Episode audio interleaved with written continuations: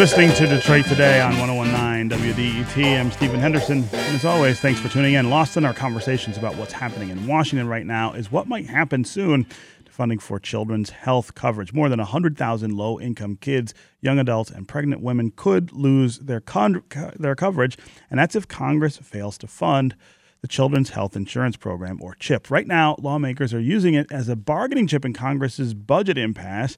According to the nonprofit health research organization, the Kaiser Family Foundation, CHIP has helped cut the share of uninsured children from 14% to 5% over two decades. The program covers about 9 million kids and 370 pregnant women nationwide. Joining us now to talk about CHIP and how it figures into both the tax bill uh, negotiations as well as budget negotiations is Marianne Udow Phillips, who is director of the Center for Healthcare Research and Transformation. Marianne, welcome to Detroit today.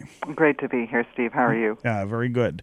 Um, I am. I'm curious what you uh, think about not just CHIP, but how it fits into this picture of these negotiations in Washington. I feel like the tax bill.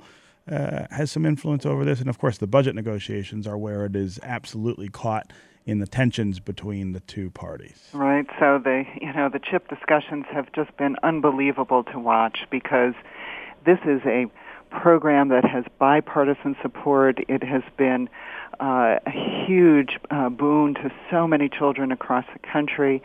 Uh, and yet it's become a pawn in this political discussion in Washington. It was the funding for it expired at the end of September. It has not been reauthorized. There are states across the country that are running out of funds now. They keep jury rigging a little more funding. Michigan's in a good position because we have funding that lasts a little longer, um, but it's being used as a political pawn, and the children are getting lost in this debate. Yeah, uh, and and when we talk about the kids who are dependent on this, uh, talk about Michigan how critical this, this program has been here in Michigan. I can remember when uh, Jennifer Granholm was the governor here. We always had this this fight going on, and she was one of the most articulate advocates for the difference that this program makes in, in people's lives. Yes, this is absolutely huge. We have 110,000 mostly children uh, on the CHIP program, but as you said, it covers a little bit more than ch- than children um, because actually CHIP was used to help expand coverage in Flint. So it's also been very c- critical for pregnant women in Flint uh, to get health insurance coverage they did not have before. And uh, it, it really covers, ironically, uh, the CHIP program covers uh, families who are, have slightly higher income than they're eligible eligible for basic Medicaid. It goes up to 217 percent of poverty in uh, Michigan, but it's still uh, not a huge income population, and they're incredibly dependent on this health coverage. So important for preventive services and other care for our children. Yeah, yeah. Uh, if this were to go away, what would happen in a in a state like Michigan? What would we, what would we be looking at? Well, as I say, we have you know 110,000 uh, children who are enrolled. Uh, they could uh, continue to be enrolled. Michigan's got sort of a complicated structure that uh, that provides CHIP coverage, and uh, it would still have the ability to provide coverage to these children, but it would get much less money from the federal government. The state would have to make up for those funds, uh, and you know we haven't seen a willingness from state government to invest more. And in fact, we know that the Healthy Michigan Plan, for all the incredibly powerful work it's done to reduce the uninsured in the state, that's still, you know, under challenge at the state level to continue that funding. So I can't really see the state adding additional funds to provide this coverage. They could do it if they wanted to. Yeah. Uh, again, the number on the phones is 313 577 1019. That's 313 577 1019. Let's go to Carolyn in Royal Oak. Carolyn, welcome to Detroit today. You there, Carolyn? Yes. Uh, I'm a retired nurse, mm-hmm. and I know what uh, preventive care does. It's a lot cheaper, and the people are a lot more healthy. So to, to block this is irresponsible and stupid. Yeah. Yeah, uh, I think I think I would agree. Uh, you know, the the idea that people will get sicker uh, if this doesn't go through, I think, is one of the things that sort of gets lost in the conversation, Marianne. It ends up being about money, um, but really, you're talking about health uh, public health.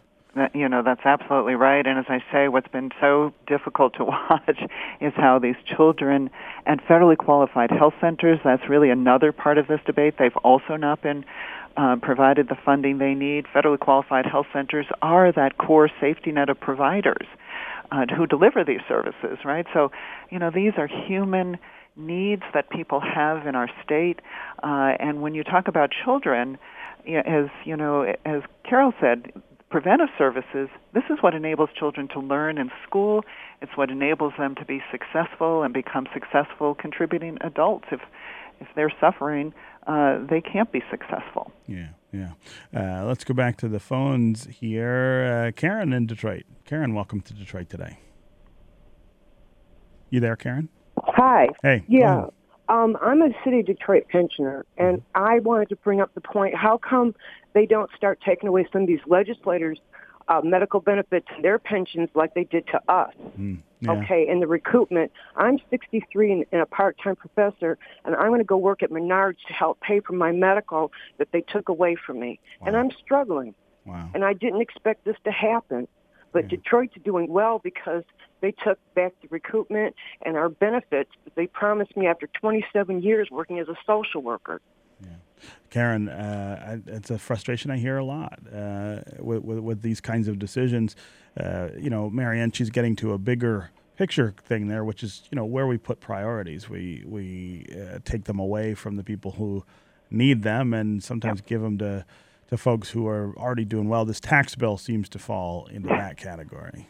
Yes, yes, the tax bill, you know, as it increases the deficit by 1.5 trillion, they're already talking about having to make having to make cuts uh, to safety net programs, to food uh, assistance programs, to uh, you know additional cuts to Medicare, uh, which are required. They say they're going to waive those, but we'll see. That's senior citizens, uh, and you know they're talking again about Medicaid and you know basic safety net services uh, seem to be back in the dialogue uh, as a result of this tax bill. And of course, the repeal of the individual mandate, which is included in this tax bill, will raise premiums for many people who buy health insurance themselves. Yeah, yeah.